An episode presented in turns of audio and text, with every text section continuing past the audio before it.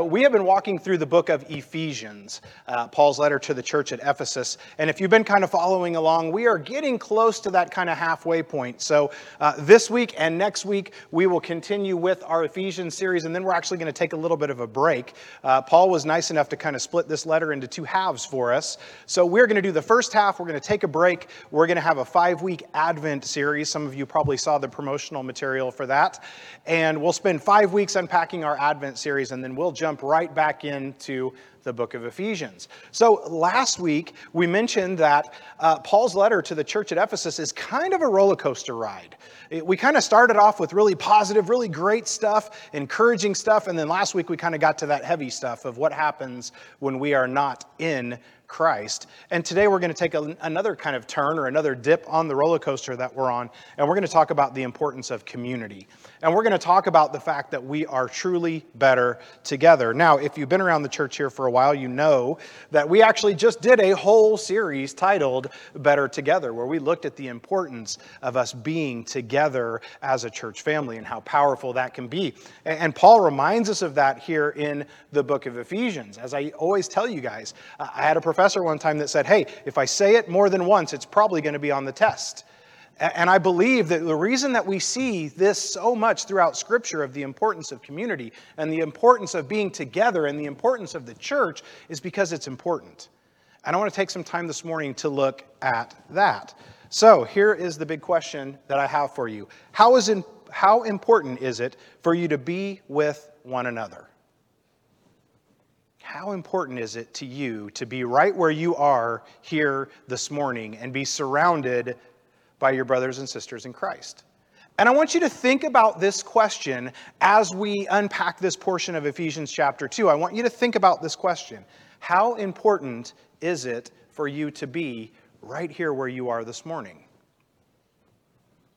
Now, the fact that you're here tells me that at least today it was very important to you, and I'm very thankful for that. Sunday is my favorite day of the week because even though I'm at the building pretty much every day, on Sunday mornings, I get to be here with all of you wonderful, amazing folks. And we share some hugs and some handshakes and some, some kind words and some pleasantries. But, but it's just, there's something special about being in this place on a Sunday morning. And I hope that you feel that way too. And if maybe you don't feel that way, then I want you to really stop and think about the importance of church and the importance of these people sitting on the left and the right hand side of you or maybe behind you in this case. Because Sunday should be a powerful time. It's a powerful time where we get to, when we walk through those doors, we get to put everything of the world behind us, literally, and focus on God. And to focus on Jesus Christ. And to focus on what Jesus Christ did for you and I. And I hope that that's what exactly what happens on Sunday mornings is that, that you leave your cares and you leave your stresses and you leave your problems at the door.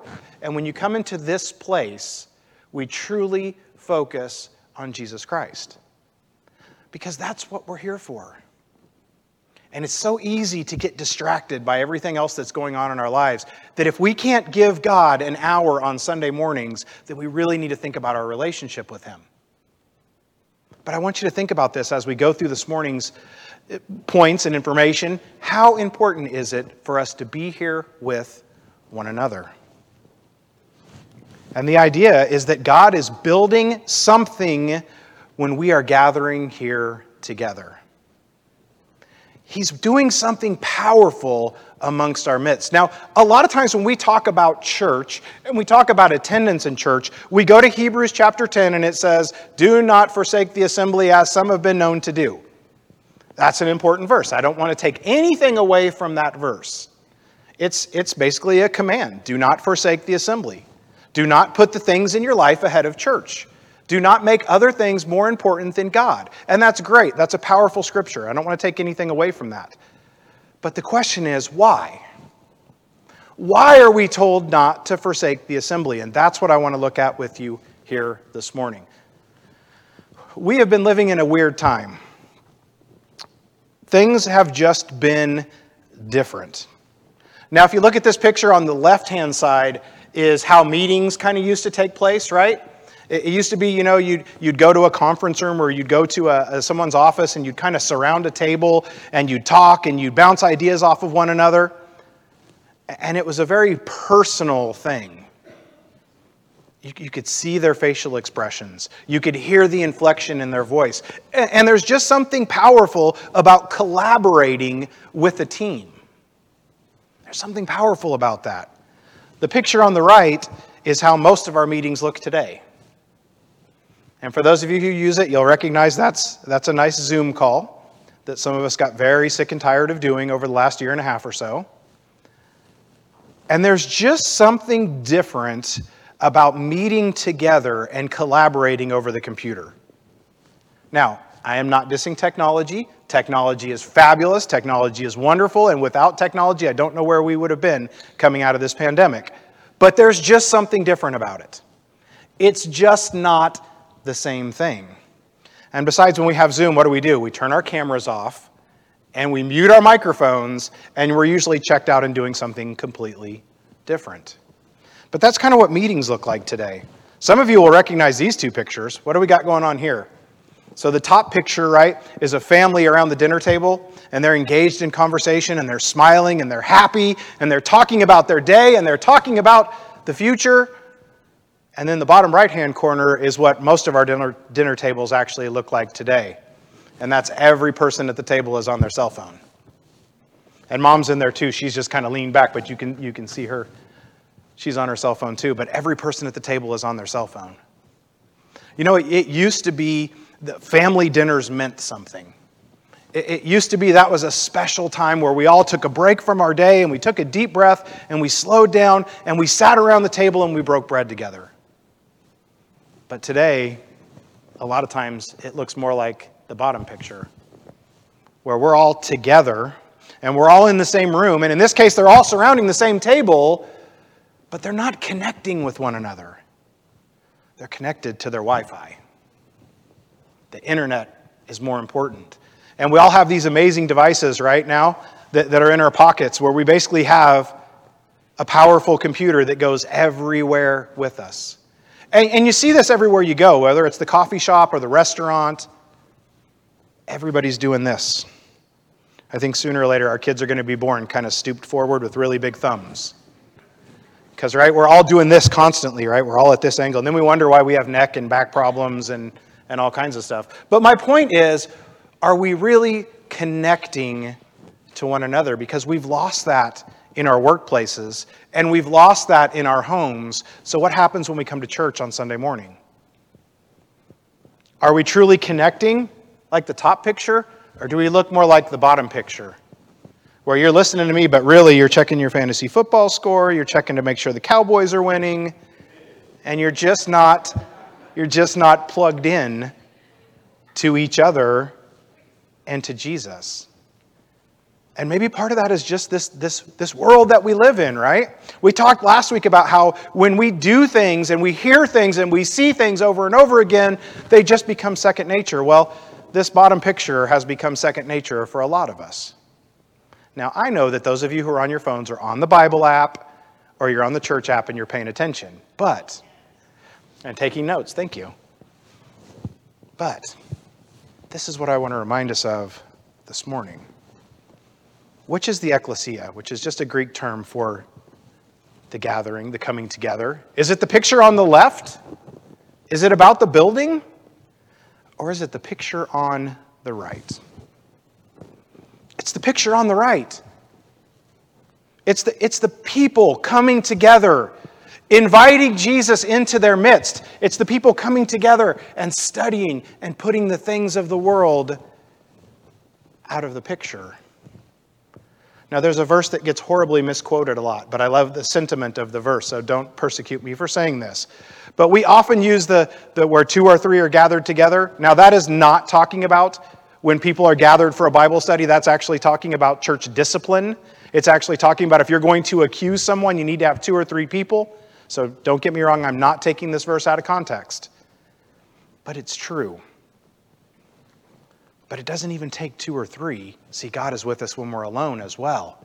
But there's something powerful about when you get a group of people together that are working towards the same goal. We've got a couple of small groups in the church, and, and hopefully, at, Lord willing, after the first of the year, we're going to launch back our full scale small groups, which might look a lot like this, right? A group of people sitting on the couch together, studying and praying together. But it's not just about that, it's about doing life together. And that's what Paul's talking about here in Ephesians. As we jump into Ephesians chapter 2, we're going to pick up in verse 19. Verse 19. Now, he's actually talking to the Gentiles here. And he says, consequently, you are no longer foreigners and strangers. Because remember, up to this point, right, the Gentiles in Israel were kind of the outsiders. They were not welcomed, they were not landowners, they were not treated the same as the Jewish people. And Paul is reminding them look, you're not a stranger anymore, and you're not a foreigner anymore. Just like when we get baptized into the body of Christ, and we're no longer a stranger, and we're no longer a foreigner. And he says, but fellow citizens with God's people and also members of his household. I love this idea of citizenship. Because, see, when you put on Christ in baptism, when, when you're forgiven of your sins, when you receive the gift of the Holy Spirit, you're adopted into the family of Christ and you've earned your citizenship. See, Christ paid the price so that you and I could be citizens. And we've got to live into that and live up to that. Verse 20 says, Built on the foundation of the apostles and the prophets, with Christ Jesus himself as the chief cornerstone. Now, for those of you who are not builders, let's, let's unpack that a little bit. See, there's something very important about a cornerstone and I couldn't really find the perfect picture that I was looking for, but I think this will give you the idea. But, but when building, they would have this perfectly squared, this perfectly 90 degree angle stone, which is where they would start the building process. Now you got to remember, this is before we had the technology that we have today, where we simply point a laser at it and we use a computer to make sure everything is perfectly straight but a cornerstone was the most important piece of any structure. Because if you didn't start with a cornerstone, you are not going to end up with a nice square building. You are going to end up with something that looks more like what my four year old draws on a piece of paper with a crayon. This is how they determined that that building would be straight, that it would be perfect. So, this imagery that we're talking about with Jesus being the chief cornerstone means that everything that we do needs to be built around Him. He needs to be not our last resort, but our starting point. And when we make Him our starting point, then we're going to have a firm, true foundation. When you look at this picture of the cornerstone, I want you to notice something everything else attaches to it. And that's exactly what we have to do. Because, see, if we don't attach ourselves to the cornerstone, if the cornerstone isn't the foundation and everything builds from that, then we're not going to be in Christ, which is what we've been talking about throughout the book of Ephesians. This is that idea of finding our identity in Christ and seeing ourselves as Christ sees us, is we've got to attach ourselves to Him. We've got to attach ourselves to Jesus. And when we do that, we're going to be a straight, perfect, beautiful, wonderfully made foundation. But it starts with Jesus. And one day it will end with Jesus when he comes back to establish his kingdom here on earth. Verse 21 says, In him the whole building is joined together and rises to become a holy temple in the Lord. See, he can do some powerful things when we focus on Jesus. We sang the song earlier, Firm Foundation. It starts with the foundation. And when we have that foundation, and that foundation is Jesus, and everything that we say and we do and we plan and we think goes back to Jesus, then we're going to have that firm foundation.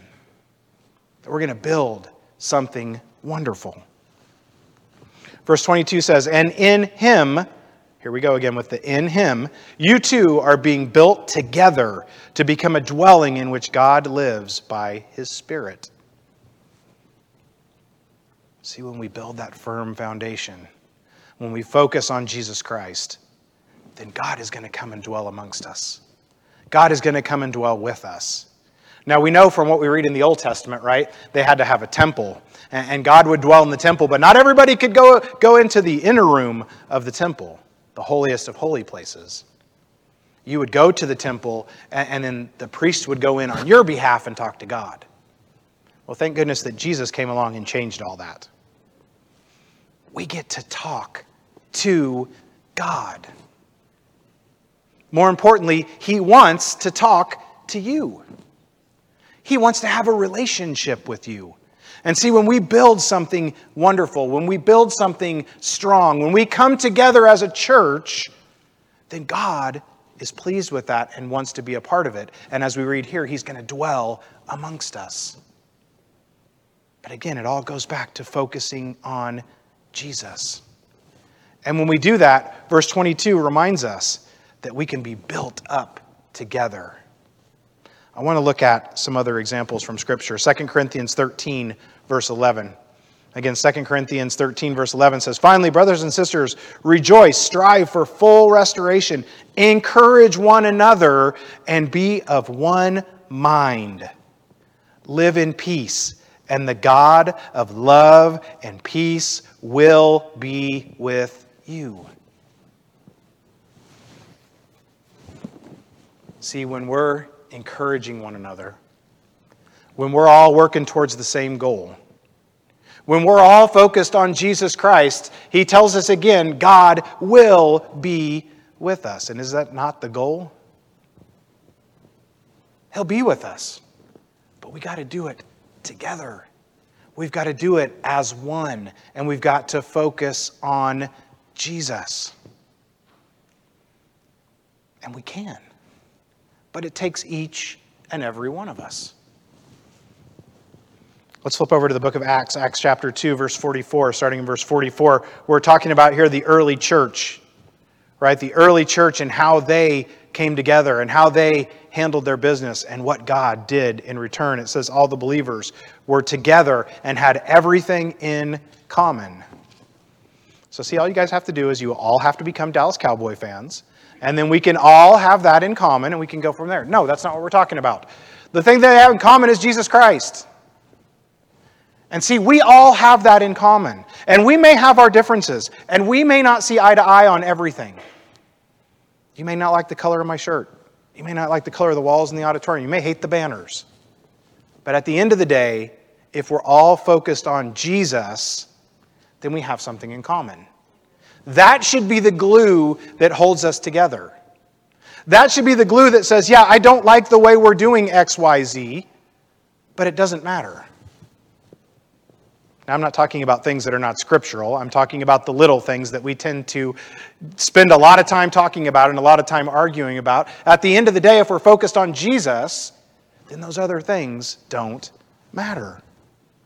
Verse 45 says they sold their property and possessions to give to anyone who had need. I'm not saying go out and sell your house and your car because I don't have room for all of you to live with me. But it's the mentality and it's the attitude of the early church was that if I have a brother or a sister that's in need, then I'm willing to give the shirt off my back. That I'm willing to give them my last $5 that I'm willing to sell what I have to make sure that the greater number is good. Again, unfortunately, this is not a realistic concept. We're not going to go all live in a tent together and, and do life constantly side by side. But it's the idea and it's the sentiment and it's the mentality. Because, see, we can still have this same mentality. We're coming up on the Christmas season, and, and that's a time that we tend to start focusing on what we have. And it's also a time where we start focusing on what some other folks don't have. And it's a time that we open our hearts and we open our wallets and we, we give to charities and we, we adopt families, and that's all fantastic things. But are we thinking the same way about our own church family? Are we taking care of each other? Do we have that same mentality that I'd give my shirt off my back to each and every one of you? See, that goes back to the question that I asked you at the very beginning of how badly do you want and need to be together? Verse 46 says, Every day they continued to meet together in the temple courts. It says they broke bread in their homes and ate together with glad and sincere hearts. See, they were together every day. We only ask you for one hour on Sunday mornings, maybe an hour and 10 minutes, depending on how carried away I get. But we only ask for one hour on Sunday mornings. The early church were together every single day. Every day. If they could be together every day, why do we struggle to find time to be in the Word every day? Why do we find time? Why, why do we struggle to find time to pray every day? Why do we find it hard to get to church every Sunday? The early church were together every single day. And I love that it says they broke bread together. And I love that he points that out because I think that's powerful. There's just something powerful about sitting down at a table with someone and sharing a meal. There's just something powerful about that. Something powerful about just surrounding the table and spending time together. Because building relationships is important. And this is how they built relationships is they spent time together and they broke bread together. Are we taking the time to get to know one another? Are we taking the time to let each other know that we love each other?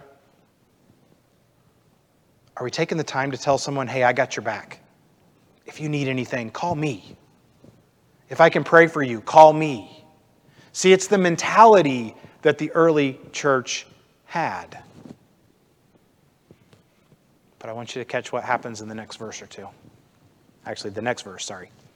It says, Praising God and enjoying the favor of all the people, and the Lord added to their number daily those who were being saved. We talked about this earlier. When we focus on Jesus, when we have a strong church family, when we're doing the things that we need to be doing, God will bless us. He added to their number daily because what they were doing was pleasing to Him. It was pleasing to Him that they had formed their own family. It was pleasing to them that they were spending time together. It was pleasing to Him that they were focused on Jesus Christ.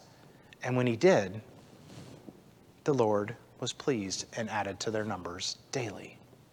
He was with them and He wants to be with us. But we've got to do our part because we truly are better together. One of the most important reasons that we come together is to get our cups filled. I know that's kind of an outdated phrase, it's kind of an outdated terminology. But when we come together on Sunday mornings, one of the things that we come to do is to get our cups filled so that when we go out those doors, we can do the work of Jesus. See, we come here to be encouraged. We come here to sing songs. We come here to spend time in the Word so that we can go out there and do what Jesus wants us to do. The church is so much more than what happens in one hour on Sunday mornings. And yes, that's important. But what's more important is what do you do with that when you walk out the door? Are you taking it to your friends and your neighbors and your families and your coworkers? Or are you checking the box and saying, okay, went to church, check, good for the week? See, we got to come in here and we got to be encouraged and be uplifted and fill our cups so we can go out there and fill other people's cups. And we do that by being a family, by being a community. So, the things I want you to remember as you get ready to leave here today is that we are a family. We're a church family, and just like the early church, we should be willing to do whatever it takes to help one another out. Not because we have to, but because we want to, because we love each other. When you love someone, you want the best for that person. And that's how we've got to look at one another. And that does, again, not to say we're not going to have our differences. It's not going to say we're going to agree on everything, but at the end of the day, we agree on Jesus.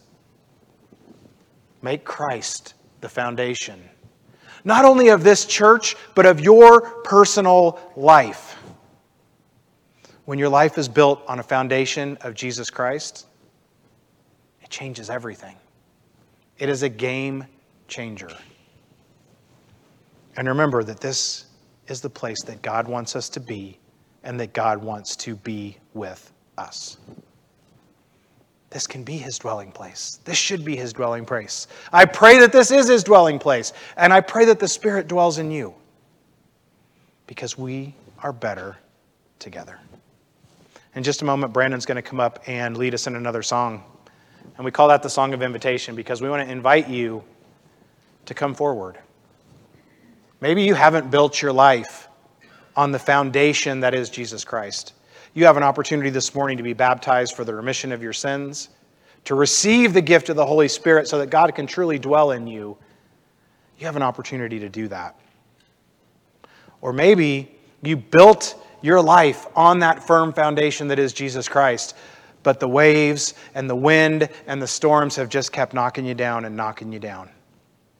Maybe you need to come forward and speak to myself or one of the elders. Maybe we can pray with you and we can help you in any way that we can. If we can, we want to encourage you to come forward as we stand together and as we sing. I will never be the same again.